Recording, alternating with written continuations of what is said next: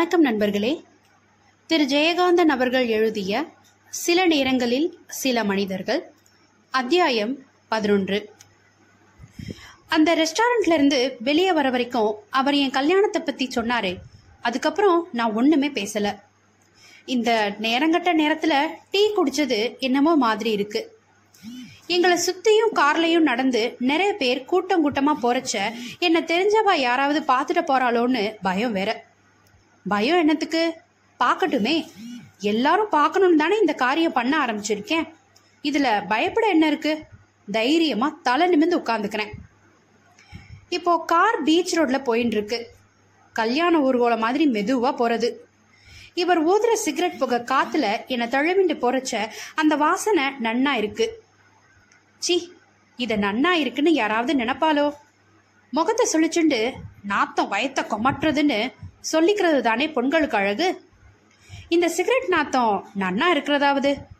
இது நன்னா இருக்கணும்னா அந்த பெண்ணோட மனசு எந்த அளவுக்கு கெட்டு போயிருக்கணுங்கிறத பத்தி எங்க மாமாவை கேட்கணும் ஒரு பெரிய தீசிஸே படிச்சுடுவார் சிகரெட்டுங்கிறது எப்படி ஒரு ஆண் பிள்ளைய ரெப்ரசன்ட் பண்ற அடையாளமா இருக்கு? அந்த நாத்தம் பிடிக்கிறதுன்னு சொன்னா ஒரு பொண்ணுக்கு எந்த அளவுக்கு ஒரு ஆண் பிள்ளை துணை வேணும் என்கிற ஏக்கம் பிடிச்சிருக்குங்கிறத பத்தியெல்லாம் மாமா மனசு எனக்கு தான் தெரியும். அது எப்படி எப்படியெல்லாம் யோசிக்கும் தர்க்கம் பண்ணும்னு நினைச்சு நினைச்சு நானே இப்ப பாதி மாமா ஆயிட்டேன். மாமாவோட ஐடியாவினால தான் இப்போ நான் இவரை தேடி பிடிச்சிருக்கேன். மாமா நான் சாமர்த்தியசாலியா இல்லையான்னு காட்டுறேன் பாருங்கோ. இப்போ இந்த கோலத்துல இவரோட இந்த கார்ல என்ன மாமா பார்க்கணும் பார்க்கத்தானே போறார்? இவர் ஏனோ பேசாமலே காரை ஓட்டிட்டு வரார். இவரை பார்க்கறச்ச எனக்கு பாவமா இருக்கு. ஏதோ ஒரு குற்ற உணர்ச்சியில இவர் உள்ளூர வதப்படுறாருன்னு எனக்கு புரியுறது. நானா அவர்கிட்ட பேச்சு கொடுக்குறேன். எனக்கு கல்யாணம் ஆயிடுத்து. பன்னெண்டு வருஷத்துக்கு முன்ன சகுந்தலையும் துஷ்யந்தனும் பன்னெண்ட மாதிரி ஒரு கல்யாணம். அதுக்கு நம்ம சாஸ்திரப்படி காந்தர்வம்னு பேரு. அப்படி ஒரு கல்யாணம் இதே கார்ல எனக்கு ஆயிடுத்து. கிரீச்னு சக்கரம் தார் ரோட்ல தேய அவர் பிரேக்கை அழுத்தி காரை நிறுத்துறார். நடு ரோட்ல ஒரு செம்படவை கிளவி கூடைய போட்டுட்டு ஒண்ணுமே புரியாம அலங்க மலங்க ஓடுறா. இவர் கையை வெளியே நீட்டி அவளை ரிக்ஷாக்கார மாதிரி ஏதோ அசிங்கமா சொல்லி திட்டுறார். அட கஷ்டமே என்ன இவர் இப்படி பேசுறார்? எனக்கு உடம்பெல்லாம் கூசி போறது. மறுபடியும் கார் புறப்படுறது. இப்போ அவருக்கும் வெக்கமா இருக்கு போல இருக்கு. அவரே என்கிட்ட பேச்சு கொடுக்கிறார். பின்ன என்ன ஒரு நிமிஷம் நான் பார்க்காட்டி என்ன ஆகுறது இருட்டில் குட்டிச்சாத்தா மாதிரி வந்து நிக்கிது பாரேன் மூதேவி. லேசா பட்டுட்டா போதும். லபோ லபோன்னு கத்தி கும்பல் சேர்த்துரும். தெரியுமா? அதுக்கப்பால குப்பத்தில் இருக்கிற பொறுக்கிங்க எல்லாம் வந்து சேர்ந்துரும். தனியா இருந்தா நானும் பொறுக்கிங்களோட பொறுக்கியா இறங்கிடுவேன். ஒரு பொம்பளையும் கார்ல வச்சுக்கின்னு அசிங்கம் இல்லை அதுக்கு தான் பயந்துட்டேன். இவர் தமிழ் பேசும்போது வேடிக்கையா இருக்கு. அது சுத்தமான மெட்ராஸ் பாஷையும் இல்லை ஏதோ ஆங்கிலோ இந்தியன் தமிழ் பேசுற மாதிரி. இங்கிலீஷில் பேசும்போது இவருக்கு இருக்கிற தரம் தமிழ் பேசும்போது இல்லை. அதுக்கு காரணம் தமிழ் இல்லை. இவர் பேசுகிற தமிழுக்கு அவ்வளவு தரம் இல்லை. பெட்டர் யூ டாக் இன் இங்கிலீஷ்னு நான் இவரை இங்கிலீஷ்லேயே பேச சொல்கிறேன் இவர் தனக்குத்தானே பேசிக்கிற மாதிரி ரோட்டை பார்த்து காரை ஓட்டின்னு சொல்கிறார் ஐ ஃபீல் டெரிப்லி சாரி நீ அந்த கார் சம்பவத்தை கல்யாணம்னோ என்னவோ புருஷன்னு சொல்றது மூலம் கல்யாணத்தையும் உன்னையும் அவமானப்படுத்திக்கிற. நான் அதை கல்யாணம்னு சொல்லி உங்ககிட்ட ஒன்றும் உரிமை கொண்டாட வரல. ஐ மீன் லீகலி வேற இன்னொருத்தருக்கு மனைவியா இருக்கிற தகுதியை நான் இழந்துட்டேன். நான் யாருக்காவது ஆசனாகிய நாயகியா இருக்கலாமே ஒழிய மனைவியா இருக்க முடியாது. I can only be a concubine to someone as not a wife anymore நான் யாருக்கோ அப்படி இருக்கிறதா பேர் எடுக்கிறத கூட என்னை பொறுத்த வரைக்கும் என்ன நானே அவமதிச்சுக்கிறதுக்காக இருக்கு. அதுக்காக தான் நான் உங்களை தேடினேன். மனைவியா இருக்கிறதுக்கு இல்லை. ஆசை நாயகியா கூட இல்லை. உங்களுடைய ஆசை நாயகிங்கிற பேரை எனக்கு தரணும். That will help me a lot don't talk nonsense அது உனக்கு எந்த நல்லதையும் செய்யாது. பன்னெண்டு வருஷமா வாழ்க்கையை நீ கெடுத்துட்டு இருக்கிறது போதும். இன்னும் வேற அசிங்கப்படுத்திக்காத. ஒரு ஃப்ரெண்டுங்கிற முறையில் உனக்கு எந்த உதவி வேணாலும் நான் செய்கிறேன் உன் வாழ்க்கையை நல்லா அமைச்சுக்க. உன் வாழ்க்கையை நான் இது வரைக்கும் கெடுத்திருக்கிறது போதாதா? நீ மட்டும் ஒரு நல்ல வாழ்க்கை வேணும்னு தீர்மானம் பண்ணினா ரொம்ப பிரகாசமான எதிர்காலம் உனக்கு இருக்கு. வீணா என் பேரோட உன்னை சம்மந்தப்படுத்திக்கின்னு அசிங்கப்பட வேணாம். நான் ஒன்றத்துக்கும் உபயோகம் இல்லாதவன். உன்னை சந்திச்சேனே அப்பவாவது ஒன்றுமில்லைனாலும் நான் ஒரு பணக்காரனா இருந்தேன். அதாவது ஒரு மில்லியனருக்கு மகனா இருந்தேன். அதுவே ஒரு தகுதி இல்லைன்னு எனக்கு தெரியும். ஆனா இப்போ அந்த தகுதி கூட இல்லை. இப்போ ஒரு ஒரு பணக்காரிக்கு புருஷன் just husband of a millionaires சரி கொஞ்சம் இங்கே இருந்துட்டு போகலாமா உனக்கு அவசரமா? ஐஜி ஆஃபீஸுக்கு எதிரே இருக்கிற கார் பார்க்கிங் இடத்தை காண்பிச்சு கேட்குறார். திடீர்னு அவர் முகத்தில் கலவரமும் வருத்தமும் தெரிகிறது. எனக்கு ஒன்றும் அவசரம் இல்லை. நான் யாருக்கும் பதில் சொல்ல வேண்டியதும் இல்லைன்னு சொல்கிறேன் பீச் ரோடுக்கு பேரலாக மணலை ஒட்டி இருக்கிற ரோட்டில் காரை திருப்பிண்டே அவர் என்ன கேட்குறார். ஆர் யூ லிவிங் அலோன் இல்லை என்னோட எங்கள் அம்மா இருக்கா. நீங்கள் ரெண்டு பேர் தானா? எஸ் ஒரு பிரதர் இருக்கான் அவர் தனியாக இருக்கார். அன்னைக்கு சாயங்காலமே என்னையும் அம்மாவையும் வீட்டை விட்டு வெளியே துரத்திட்டா. ரெண்டு நாள் கொற்ற மழையில் நானும் அம்மாவும் திண்ணையில் உட்காந்துட்டு இருந்தோம். அம்மா என்னை அடிச்சா திட்டினா. ஆனாலும் அவள் மட்டும்தான் எனக்கு ஆதரவாக இருந்தா.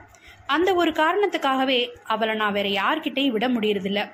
என் லைஃப் இப்படி ஆனதுக்கு காரணம் முக்கியமாக அவள் தான் அதுக்காக நான் அவளை வெறுத்திட முடியுமா? காரை நிறுத்திட்டு இவர் இறங்கி வெளியே நிற்கிறார். ஒரு சிகரெட்டை பத்த வச்சுக்கிறார். வானத்தை அண்ணாந்து பார்த்துண்டு புகையை ஊதுறார். காரை சுத்திண்டு இந்த பக்கமா வந்து என்கிட்ட கார்ல சாஞ்சுன்னு நிக்கிறார். திடீர்னு என்கிட்ட திரும்பி சொல்றார் யூர் ரைட் அவங்கள நாம வெறுக்க முடியாது. எங்க அப்பா எனக்கு என்ன செய்தான் தெரியுமா? சொல்லிண்டே பெருமூச்சு விடுறார். இப்போ இவர் தன்னோட பிரச்சனை எதையோ நினைச்சுண்டு தவிக்கிறாருன்னு புரிஞ்சுக்கிறேன். வாட்சை பார்க்குறார். எனக்கு பார்க்காமலே தெரியுது. மணி ஏழரை இவர் சொல்றார் வழக்கமா இந்நேரமெல்லாம் நான் கிளப்ல தான் இருப்பேன். வீட்டுக்கு போக ராத்திரி பன்னெண்டு மணி ஆகும். சில நாள்ல ரெண்டு மணியோ மூணு மணியோ கூட ஆகும். எனக்கு சமீபத்தில் தான் தெரிஞ்சது I have become an alcoholic நான் சட்டுன்னு அவரை தலையை நிமிந்து பார்க்குறேன். நான் என்ன சொல்றேன்னு உனக்கு புரியுதா? நம்ம ஜனங்க பாஷையில சொன்னா நான் ஒரு குடிகாரன் ஆயிட்டேன் அது இல்லாட்டி நான் வாழ முடியாதுங்கிறது இல்லை அது இல்லாட்டி எனக்கு மரியாதை கிடையாது. ரொம்ப வேடிக்கையா இருக்குல்ல? என் ஒய்ஃப் இருக்காளே அதான் அந்த மில்லினர்ஸ் அப்பாடி அதை சொல்றச்சேயே இவர் முகத்துல என்ன இவ்வளவு வெறுப்பு? அவளுக்கு என்கிட்ட புருஷங்கிற மரியாதையோ லவ்வோ கிடையாது. ஆனா குடிகாரங்கிற பயம் உண்டு. நான் குடிச்சிட்டு போனா நடுங்குவா. அவளை நடுங்க வைக்கிறதுக்காகவே நான் குடிக்கிறேன். குடிக்காத நேரமெல்லாம் அவ கத்திட்டு இருப்பா. குடிச்சிட்டா நான் கத்துவேன். அவ பயப்படுவா. பேசாமல் இருப்பாள் so I felt this is a this is better than that இதை சொல்லிட்டு ரொம்ப காமெடியாக சிரிக்கிறார். எனக்கோ பயத்தை கலக்கிறது. இவர் தொடர்ந்து இங்கிலீஷில் சொல்கிறார் நான் கைதி மாதிரி வாழ்க்கை நடத்திட்டு இருக்கேன் என் பேரால இருக்கிற எந்த சொத்துக்கும் நான் அதிபதி இல்லை. அது மேலே எனக்கு எந்தவித பாத்தியதையும் இல்லை. என்னை பற்றி தெரிஞ்சுக்கணும்னா எங்கள் அப்பா எழுதி வச்சிருக்க உயிரை படிக்கணும். ச்சே. அதுக்கப்புறமா அந்த வீட்டில் நான் தலை நிமிந்து ஒரு ஆம்பலன்னு வாழ்ந்துகிட்டு இருக்கேன்னு சொன்னா என்ன மாதிரி அழிஞ்சு போன ஆத்மா இருக்க முடியாது. அழிஞ்சு போன ஆத்மாங்கிறது என்னுடைய மொழிபெயர்ப்பு. இவர் இங்கிலீஷ்ல சொன்னது அ டெட் சோல் தொடர்ந்து இவர் சொல்றார். அந்த உயிரில் என்னை பத்தி எங்க அப்பா சொல்றார் ஆரம்பமே இதுதான். என்னுடைய ஏகபுத்திரன் பிரபாகரன் ஒரு உதவாக்கிற கெட்ட சகவாசங்களும் துர்நடத்தையும் உடையவன். இந்த மாதிரி ஒரு பெரிய பட்டியல் போட்டுட்டு அப்புறமா என்னையும் என் எதிர்கால நலனையும் காப்பாத்துறதுக்காக ஆஸ்திகள் எல்லாம் அவர் அவள் பேர்ல எழுதி வச்சார் எங்க அப்பா. எனக்கு மாசம் இவ்வளவு பணம் தரணும். இந்தந்த ஐட்டத்துல இருந்து வர வருமானத்தை நான் செலவு பண்ணிக்கலாம்னு சப் கிளாஸஸ் போட்டார். இவ்வளவையும் செஞ்சுட்டு சாக போறது என் கையை பிடிச்சுக்கிட்டு அழுதார். இவ்வளவையும் உன் நல்லதுக்காக தான் செய்தேன்னு அந்த தகப்பன் அதுக்காக என்னால வெறுத்துட முடியாது. அந்த வழியா ஐஸ்கிரீம் வண்டி ஒன்று போறது. அதை பார்த்த உடனே சின்ன குழந்தை மாதிரி இவர் கேட்குறார் ஐஸ்கிரீம் சாப்பிடலாமா? No thanks oh I love it என்று ஓடி அவனை கூப்பிடுறார். காருக்கு பக்கத்துல அந்த வண்டி வந்து நிற்கிறது அவன்கிட்ட என்னென்னமோ கேட்கிறார் கடைசியில இரண்டு கப்பும் ஒரு பாரும் வாங்கிக்கிறார். பர்ஸ்ல இருந்து ரெண்டரை ரூபாய் எடுத்து கொடுக்கிறார். எனக்கு இவரை பார்க்க ரொம்ப வேடிக்கையா இருக்கு. ஜஸ்ட் டேஸ்ட் இட் நல்லா இருக்கும். என்கிட்ட ஒரு கப்பை தர்றார். நான் கையில் வச்சுண்டு முழிக்கிறேன். நானும் ஐஸ்கிரீம் சாப்பிட்ருக்கேன் ஆனால் ரோட்டில் காரில் உட்காந்துட்டு இன்னொருத்தருக்கு முன்னால் இதை நக்கி நக்கி சாப்பிட வெக்கமாக இருக்குது இவர் என்னடானா தெருவில் நின்றுட்டு அந்த கப்பை ஒரு நிமிஷத்தில் வலிச்சு நக்கிட்டு அண்ணாந்து குச்சியை உறிஞ்சிட்டு நிற்கிறார் எங்கள் மஞ்சு நாலு கப் திங்கும். எங்கள் வீட்டில் எல்லாருக்குமே ஐஸ்கிரீம்னா ரொம்ப பிடிக்கும். பத்மாவுக்கு தெரிஞ்சால் திட்டுவா. அதுக்கோசரம் எல்லாம் என் கூட சேர்ந்துக்கும். இவர் மனைவி பேர் பத்மான்னு தெரிஞ்சுக்கிறேன். உங்களை பத்தி உங்க அப்பா உயிரில் எழுதி வச்சிருக்கதெல்லாம் தப்புன்னா நீங்க அதை நிரூபிச்சிருக்கலாமே. நான் கப்பில் இருக்க ஐஸ்கிரீமை அந்த மர ஸ்பூனால கிளறிண்டே கேட்குறேன் என்னோட ஐடியா என்னன்னா இதை நன்னா இலக்கி ஜலமாக்கிட்டா அப்படியே குடிச்சிடலாம்ங்கிறது. என்னத்தை நிரூபிக்கிறது? ரொம்ப அசுவாரஸ்யமா ஐஸ்கிரீமை உறிஞ்சுட்டே கேட்குறார் வாட் இஸ் ஸ்பிளிட் பர்சனாலிட்டின்னு இவரை பத்தி நான் நினைச்சுக்கிறேன். சித்தமுன்ன இவர் அப்பா எழுதின உயிலை பத்தியும் இவர் வீட்டில் இருக்கிறவா ட்ரீட் பண்றத பத்தியும் ரொம்ப சீரியஸா அங்கலாய்ச்சிட்டு இருந்தார். இப்போ என்னடானா ஒரு ஐஸ்கிரீம்ல எல்லாத்தையும் மறந்துட்டு என்னத்தை நிரூபிக்கிறதுன்னு கேக்குறாரே? உங்க அப்பா உங்களை பத்தி உயிரில் எழுதி வச்சிருக்காரே அதெல்லாம் தப்புன்னு உங்க நடத்தையால நீங்க நிரூபிக்கலாமே? பந்தைப்பாட் பண்ற மாதிரி அந்த காகித கப்பை சுருட்டி மானத்துல போட்டுட்டு இன்னொரு கையால ஓங்கி அடிச்சுட்டு எனக்கு பதில் சொல்ற. ஏனா எனக்கு வசதியா போச்சு? என்ன இப்படி அவங்க பட்டம் கட்டினப்புறம் அதுல இருக்கிற வசதிகளை அனுபவிச்சுக்கிறதுன்னு நான் முடிவு பண்ணிக்கினேன். ஒருவேளை அவரு செஞ்சது சரிதான் போல இருக்குது. அவ்வளவு ஜாக்கிரதையா உயிர் எழுதி வச்சு கூட ஆரம்பத்துல இஷ்டத்துக்கெல்லாம் அந்த பத்மா சரின்னு தலை ஆட்டினதுனால எவ்வளவோ பணத்தை வாரி தீத்த விட்டுட்டனே. அதுக்கப்புறம் தான் அவ கபால்னு முழிச்சுக்கினா. அவ எல்லா விஷயத்தையும் தாங்கிக்கினா.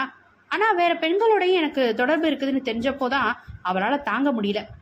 அந்த விஷயத்துல பொம்பளை பொம்பளை தான் ஆனா ஒண்ணு நான் சந்திச்ச எந்த பொண்ணும் என்னை காதலிக்கல. என் ஒய்ஃப் உட்பட. நானும் தேடி தேடி அழுத்து போயிட்டேன். ஒவ்வொருத்திய பார்க்கும் போதும் இது லவ்னு நினைச்சுக்குவேன். ஆனா அது இல்லைன்னு அப்புறம் தெரிஞ்சு போயிடும். ரொம்பவும் தனக்கு எல்லாரும் கொடுமை செஞ்சுட்டது மாதிரி இவர் குறப்பட்டுக்கிறார். எனக்கு சிரிப்பு வருது.